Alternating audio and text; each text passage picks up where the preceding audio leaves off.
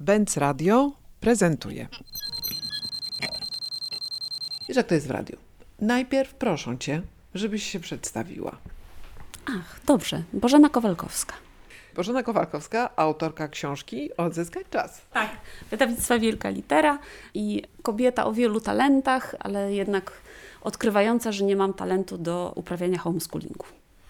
No właśnie, o tym jeszcze porozmawiamy. Bardzo się cieszę, że przyjęłaś nasze zaproszenie. Rozmawiamy w deszczowy, co tu dużo mówić, wieczór w księgarni Benca. Są z nami Twoje książki, właśnie świeżo wydane przez y, świetne wydawnictwo Wielka Litera. Piękne, przejrzyste, zachęcające do tego, żeby do nich zajrzeć. Książki pod tytułem Odzyskać czas, jak zrobić porządki w kalendarzu, pracy, głowie i to jest tak zachęcający tytuł. Wydaje mi się, że dla większości z nas ten rok stoi pod znakiem porządków. Czy ty też masz takie wrażenie? No mam, oczywiście, że mam. I nawet ta książka miała się pierwotnie nazywać Porządki w czasie. Właśnie zawsze tutaj przytaczam anegdotę związaną z moim mężem, który się naczytał Hawkinga i chciał, żeby to się nazywało Porządki w czasoprzestrzeni. Ale no jednak y, poszliśmy po rozum do głowy, znaczy ja poszłam i, no i jednak najpierw był pomysł na odzyskiwanie czasu, ale trochę się bałam tego, że, że ten proces, który trwa i nie ma końca, może być jednak zniechęcający, no więc postanowiłam, że po prostu każdy po przeczytaniu tej książki odzyska ten czas.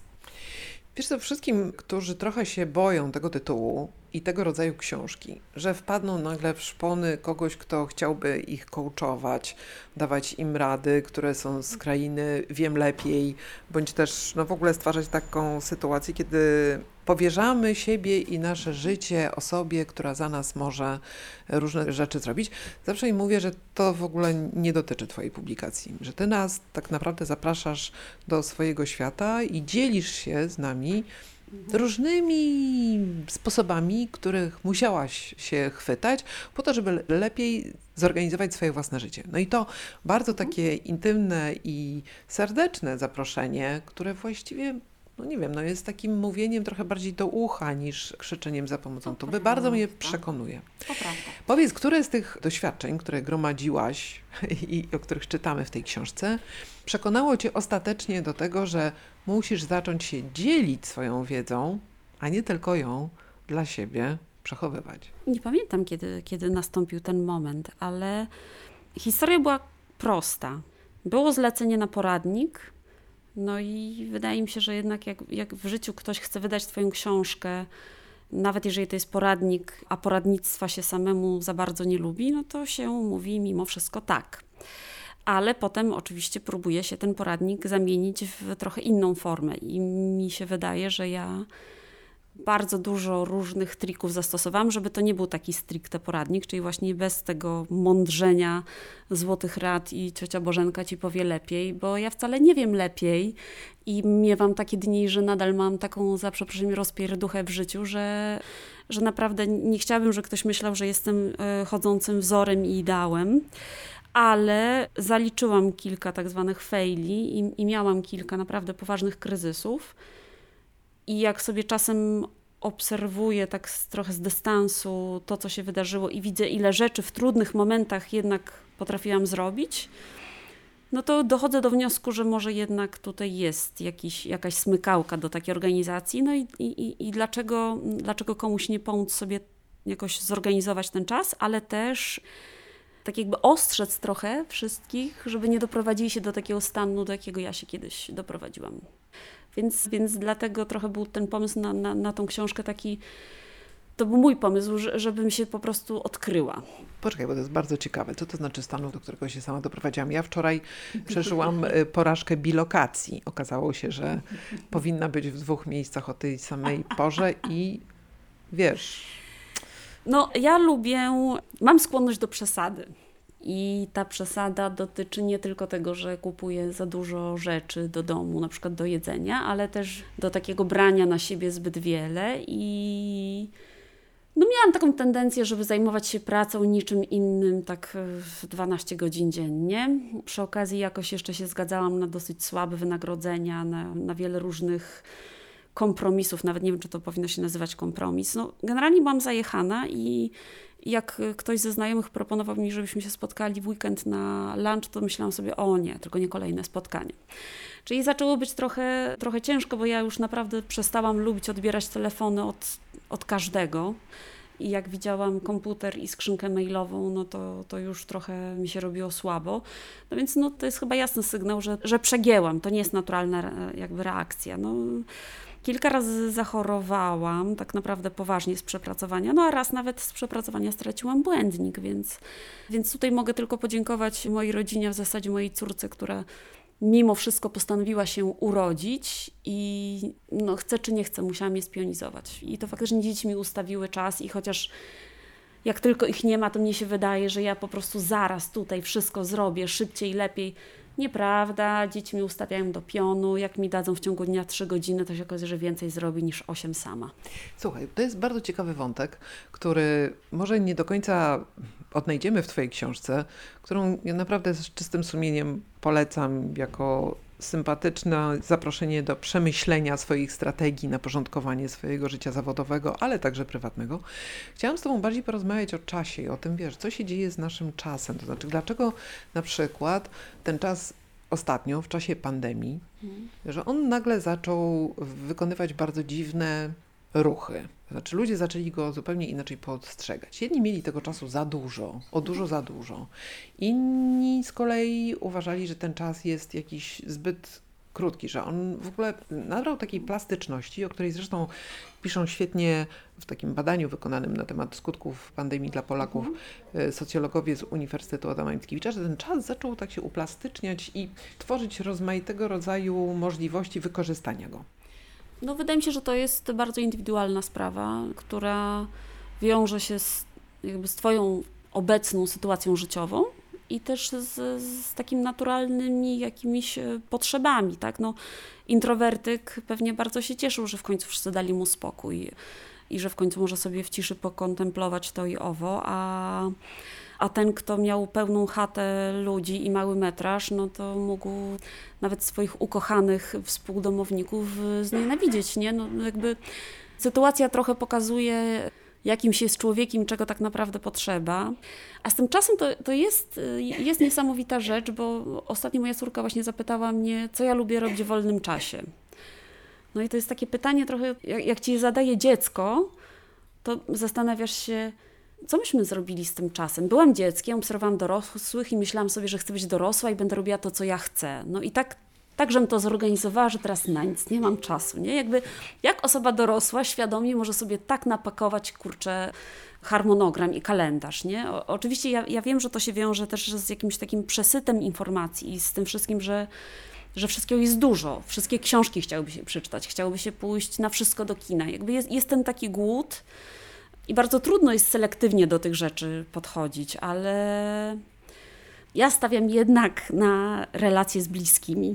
Uważam, że, że to, to, co może tak górnolotnie powiem, uratować świat, no to są relacje I, i nie tylko z bliskimi, bo niektórzy jakby nie mają bliskich. Ci, ci, którzy mają, no to mają świetne zasoby i ekstra i można nad tym popracować, ale, ale w ogóle relacje z drugim człowiekiem i wydaje mi się, że ja niestety jestem trochę idealistką i trochę naiwniarą, bo mnie, mnie się wydaje, że jakby ludzie byli bardziej samospełnieni i mieli lepsze relacje z innymi ludźmi, to byłoby mniej nienawiści na tym świecie. I autentycznie myślę, że ludzie mogli być lepszymi rodzicami dla swoich dzieci i z tych dzieci mogłyby, mogłoby rosnąć szczęśliwe pokolenie, które nie doprowadziłoby na przykład do wojen. Może to brzmi- to jest duży skrót, no. No tak, no to brzmi jakoś tam górnolotnie, ale też rozmawiamy w momencie, w którym rzeczywiście dramatyczne okoliczności mają miejsce w naszym kraju. Ta rosnąca nienawiść, niechęć, wrogość wobec y, ludzi, którzy po prostu nie mają żadnych. y, Wiesz, ja już, ja już nawet nie o tym mówię. Ja mówię nawet o takiej sytuacji, że ktoś bardzo blisko nas potrafi nagle bardzo agresywnie się zachować w bardzo zwyczajnej sytuacji. Co dla mnie jest takim sygnałem, że tam się jakaś frustracja musi w nim odbywać. Znaczy, że, że ludzie są bardzo nieszczęśliwi, że są pomimo tego przesytu są jacyś niespełnieni, niewyżyci, no niezadowoleni i, i nawet jak im podarujesz ten czas, to oni trochę nie wiedzą, co mają z nim zrobić. To jest tak jak kiedyś było takie, takie przysłowie a propos wolności, nie wiem czy przysłowie, czy ta, jakaś taka metafora, że dać więźniowi skrzydła wolności, no to zamiast ich użyć, to pójdzie ulicę pozamiata, nie? I jakby, no, no mówię, nie, nie, nie chciałabym tutaj uprawiać jakiejś psychologii, ani, ani tutaj terapeutyzować kogoś, ale Dlatego tak naprawdę tak, tak się skupiłam trochę na sobie w tej książce i trochę się tak odkryłam, jak wspomniałam, bo, bo myślę, że ja byłam taką osobą, która była bardzo sfrustrowana, bardzo zaganiana i bardzo nie wiedziałam, czego chcę. I tak się po prostu poddawałam pewnym sytuacjom, pewnym ludziom, y, żeby potem na koniec dnia odkryć, że nie ma tam nic dla mnie i że nawet jak już sobie zrobię ten czas dla mnie, to ja nawet nie wiem, co mam z nim zrobić, nie? Więc, więc pozwalam sobie na takie górnolotne i faktycznie bardzo naiwne stwierdzenia, ale z drugiej strony, no, ja tego doświadczyłam, ja to przeżyłam i, i wydaje mi się, że jak sobie oczyściłam trochę ten kalendarz i naprawdę nie pod linijkę, tylko tak, tak, tak sobie wybrałam takie zadania, które są po prostu bardzo fajne i które bardzo lubię i właśnie tak jak to spotkanie tutaj, no, no nieważne czy przyjdzie 100 osób, czy nie przyjdzie nikt, jest jakby ekstra, nie? To jest jakby coś, co mi sprawia frajdę i to mi ustawi jakby dzień i humor pewnie na kolejnych kilka dni, więc taką mam konstrukcję, i, a, a nie sądzę, że moja konstrukcja psychiczna była jakoś bardzo inna od, od konstrukcji większości ludzi. Tak myślę, że jednak nie jestem chyba jakimś, jakąś skrajnością. Słuchaj, czy ty się może interesowałaś tym, jak w ogóle porządek funkcjonuje, no powiedzmy, jak się rozkłada geograficznie na świecie? Bo mistrzyniami porządku dzięki Marie Kondo jednak nasze oczy idą w kierunku Japonii. Oni mają całą wspaniałą kulturę, jednak też organizacji przestrzeni, która wymusza wręcz no, hierarchizowanie wa ważności różnych przedmiotów, użyteczność, określanie dość precyzyjne tego, w jaki sposób one mają być przechowywane. Czy jest jakaś taka skala, którą można byłoby zastosować? Czy w ogóle, czy my na przykład jesteśmy bałaganiarzami? Czy my jesteśmy, wiesz... y, Za tym się, muszę przyznać, nigdy nie interesowałam, ale jak tak wspominasz o Japonii, to to, co wiem o, o tym kraju, to to, że tam wszyscy mają bardzo malutkie mieszkania.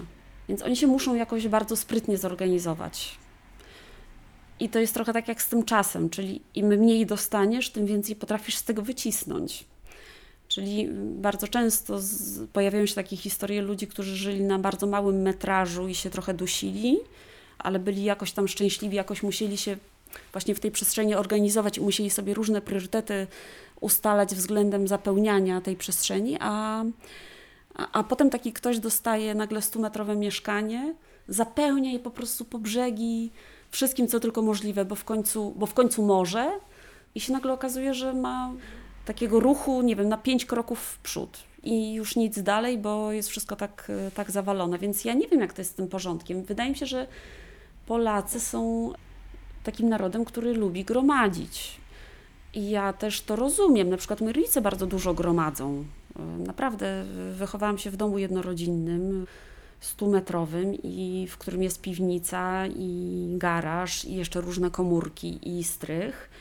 I pomimo tego, że moja mama bardzo się stara jakby pozbywać rzeczy, no to tam jednak jest wszystko. I łącznie z moimi zabawkami, moimi zeszytami, pamiętnikami, jakimiś e, kapeluszami z pielgrzymki na Jasną Górę, no po prostu cuda na kiju, no. I to nie tylko moje, bo ja mam jeszcze dwóch braci, moja mama ma rodzeństwo, czy miała i no, no więc tego jest e, straszna masa. I jak wiele razy o tym rozmawiamy, że no może, może byśmy trochę tam to jakoś przegrzebały, no to jest straszny bunt. I wydaje mi się, że to jest pokoleniowe, że to jest jednak związane z komuną, w której niczego nie było, a potem w końcu masz, z jakimś e, poczuciem tożsamości, że się jednak człowiek z, z jakoś z tymi rzeczami splata. Myślę, że to, to moje pokolenie ma trochę łatwiej, bo trochę na, na czymś innym buduje tożsamość. No nie, nie na rzeczach, tylko bardziej na doświadczeniach. A o innych krajach się chyba nie wypowiem, bo, bo nie znam. Ja słyszałam, że ponieważ w tym roku zaczyna się nowy cykl w kalendarzu chińskim, to jest to najlepszy rok na sprzątanie. Czy wiesz o tym? Nie, nie wiem, ale jakoś mnie to nie dziwi. To, to zależy, jak rozumiemy sprzątanie. Czy sprzątanie, tak jak Kondo mówi, sprzątanie jako takie odczyszczanie przestrzeni, czy sprzątanie jednak jako takie organizowanie. No i też, żeby była jasność. y, Ja mam w domu porządek, moim zdaniem pozorny, ale mam porządek tylko dzięki temu, że mam tego wszystkiego bardzo mało. I teraz czasami się pojawia pytanie, co znaczy mało? To więc mało oznacza, że gdybyś mnie zapytała, ile mam spódnic, to ja dokładnie wiem ile. Albo ile mam nożyczek, też wiem dokładnie ile. Nożyczek to jest ciekawa sprawa, bo ja to nazwałam migrującym przedmiotem i mam tyle nożyczek, ile szuflad w mieszkaniu, bo to, to niestety zawsze mi się gubi. No tak, ale jakby ja, ja wiem, ile mam bieżących par butów, wiem, ile moje dzieci mają kurtek. Pi razy drzwi wiem, ile mam książek, a już na pewno tych, które mnie jakoś tam interesują. I jak wiem, co ja mam i wiem, gdzie to w domu ma leżeć, to potem nawet jak przejdzie przez mój dom huragan, bo nagle odwiedzi nas y, cała masa dzieci z podwórka i wszystko mi przewalają do góry nogami, no to ja jednak potrafię w pół godziny ten swój porządek odzyskać. W Twojej książce, wracając do niej, znalazło się oprócz tej części opisowej, w której, tak jak powiedziałam, zwierzasz nam się troszeczkę i dzielisz się z nami swoimi sposobami, y, znalazły się takie gotowe narzędzia do odzyskania czasu. Mhm.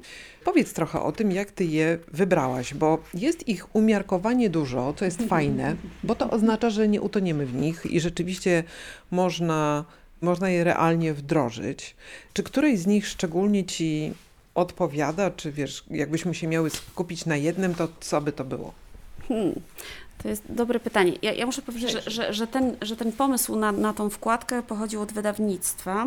I ja faktycznie zrobiłam taką listę różnych um, takich narzędzi, które moglibyśmy tutaj sobie wstawić, ale który byłby najważniejszy?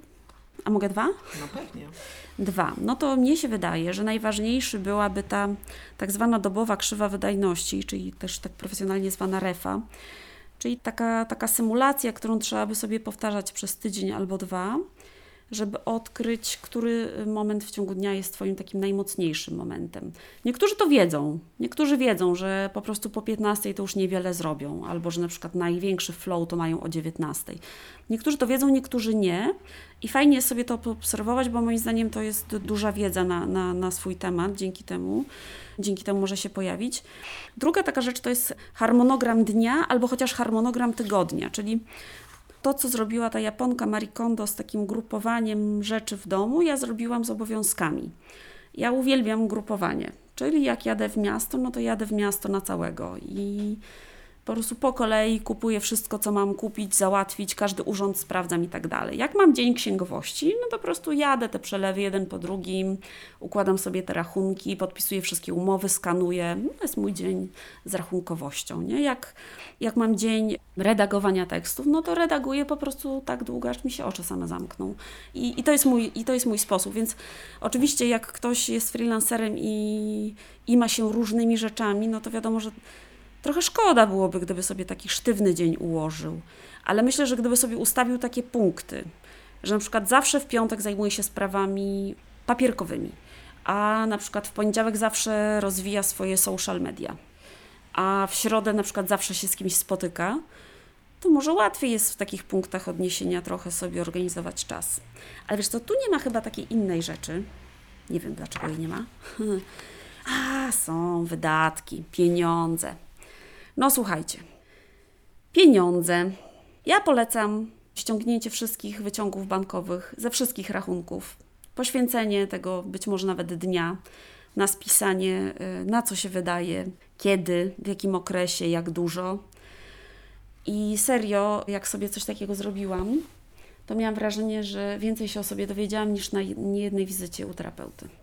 Bo się nagle okazuje, że ja jadam to w takim czasie, za tyle, tak często, tyle wydaje na prezenty dla innych, tyle wydaje na siebie, tyle wydaje na mandaty, a, a tyle wydaje na książki, nie? I, I z niektórymi rzeczami jestem jakby pogodzona i taka w ogóle zadowolona i dumna, a niektóre to mnie tak po prostu tak mną wstrząsnęły, więc... Ym, a myślę, że od pieniędzy wiele rzeczy się zaczyna, czyli jak nie muszę tyle zarabiać, to może nie muszę tyle pracować, i jak nie muszę tyle pracować, to mam wtedy więcej czasu dla siebie.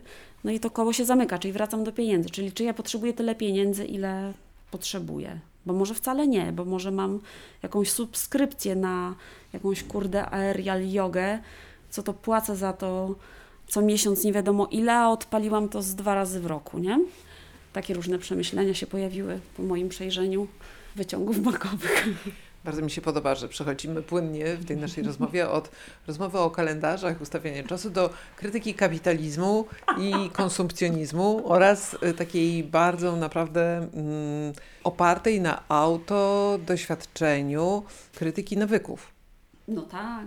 No właśnie ktoś mnie ostatnio zapytał, gdybym miała taką jedną złotą radę tak wypuścić, taką, taką jedną maleńką, taki nawyk, tak, taki pstryk y, sobie wprowadźmy.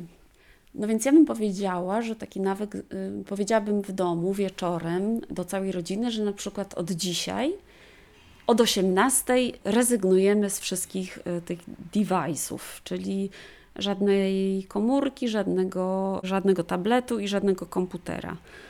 I tak jakby wszyscy. I zobaczymy, co się stanie. Czyli bez komputera do łóżka, bez y, komórki przy poduszce, bez pisania tych maili po nocach.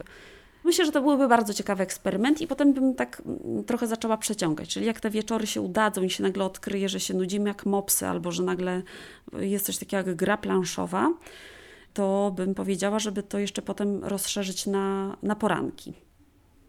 Tak na przykład od rana, tak do dziesiątej. No i myślę, że potem to po prostu już będzie tak, że każdy będzie mną. I nie będzie chciał tyle zasuwać, bo nagle odkryje, że jest tyle fajnych rzeczy, taką ma fajną rodzinę i przyjaciół i że w ogóle tak miło spędza czas, że naprawdę no, nie samą robotą człowiek żyje. I mówi to człowiek, który bardzo lubi swoją pracę, naprawdę bardzo. Słuchaj, odzyskać czas dwa. Co tam będzie? Nie, jesteś kolejną osobą, która mnie o to pyta. Ja naprawdę nie, czy, a co ja tam jeszcze mogę? Chociaż nie, głupoty gadam, bo w sumie teraz z wydawnictwem nagraliśmy sześć podcastów takich, takich zapowiadających trochę tą książkę, takich bardziej promocyjnych. Ja też myślałam sobie, co, o czym ja tam do licha mam gadać. No, ale jak sobie jakiś temat wzięłam, to się okazało, że jednak dużo mam do powiedzenia, więc może to jest, znaczy, bo było z tą książką tak, że chyba z dwa lata temu dostałam propozycję od innego wydawnictwa, bardzo konkretną propozycję na poradnik dla pracujących mam. Ja się strasznie jakoś tak zburzyłam, bo stwierdziłam, że no nie, no ja mogę różnym osobom organizować pracę, ale na pewno nie mamom, bo jeżeli one tylko mogą, jeżeli je tylko stać, jeżeli tylko mogą sobie na to pozwolić, to żeby jednak w tym okresie macierzyństwa tego wczesnego jednak nie pracowały, bo nawet jak ci się trafi naprawdę jakieś turbo spokojne dziecko, ty jak się uchetasz, to jest po prostu jak to jest tak pewne jak gorączka w anginie.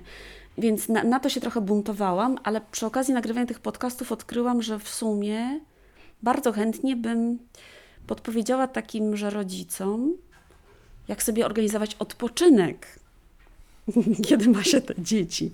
I tu się okazało, że naprawdę mam kilka tipów i w ogóle miałam nawet jakąś taką prawie dwugodzinną konsultację z mamą y, półrocznego dziecka i ona mówiła, że aż ją policzki po prostu pieką. Więc może jednak jest we mnie jeszcze jakiś temat, ale może najpierw niech ten okrzepnie. Tak sobie myślę. Dobra, to tego Ci bardzo życzymy, ale odzyskać y, czas na wypoczynek to naprawdę super pomysł. Na przyjemność, na przyjemność czas dla siebie. No, co komu, co komu się chce. Jak ja to mówię, są, są różne okresy w życiu i ja jeszcze rok temu dałabym się pokroić za to, żeby sobie z dziećmi posiedzieć i po prostu po, postukać y, nóżkami, a, a, w, a w tym roku już bym chciała na przykład sobie trochę więcej popracować. I, więc to się fajnie zmienia i, i można sobie naprawdę dużo różnych rzeczy poplanować. A jeszcze mam taką refleksję, kurna blaszka, bo za rok mam czterdziestkę i mam też taką refleksję, że przy dobrych wiatrach to prawdopodobnie, czy chciałabym, jestem w połowie swojego życia, nie? I to jest teraz ta taka połowa, w której ja już się nie muszę starać, czy ja się będę podobać, czy nie podobać, czy ja mam ten celulit, czy nie, czy tam, czy ja tutaj udowodnię, że potrafię to, czy tamto. No więc jak już mam ten najgorszy czas za sobą, to teraz tą kolejną czterdziestkę, daj Boże, albo chociaż dwudziestkę, no niechże ona będzie na moich zasadach i tak jak ja chcę. Taką mam refleksję.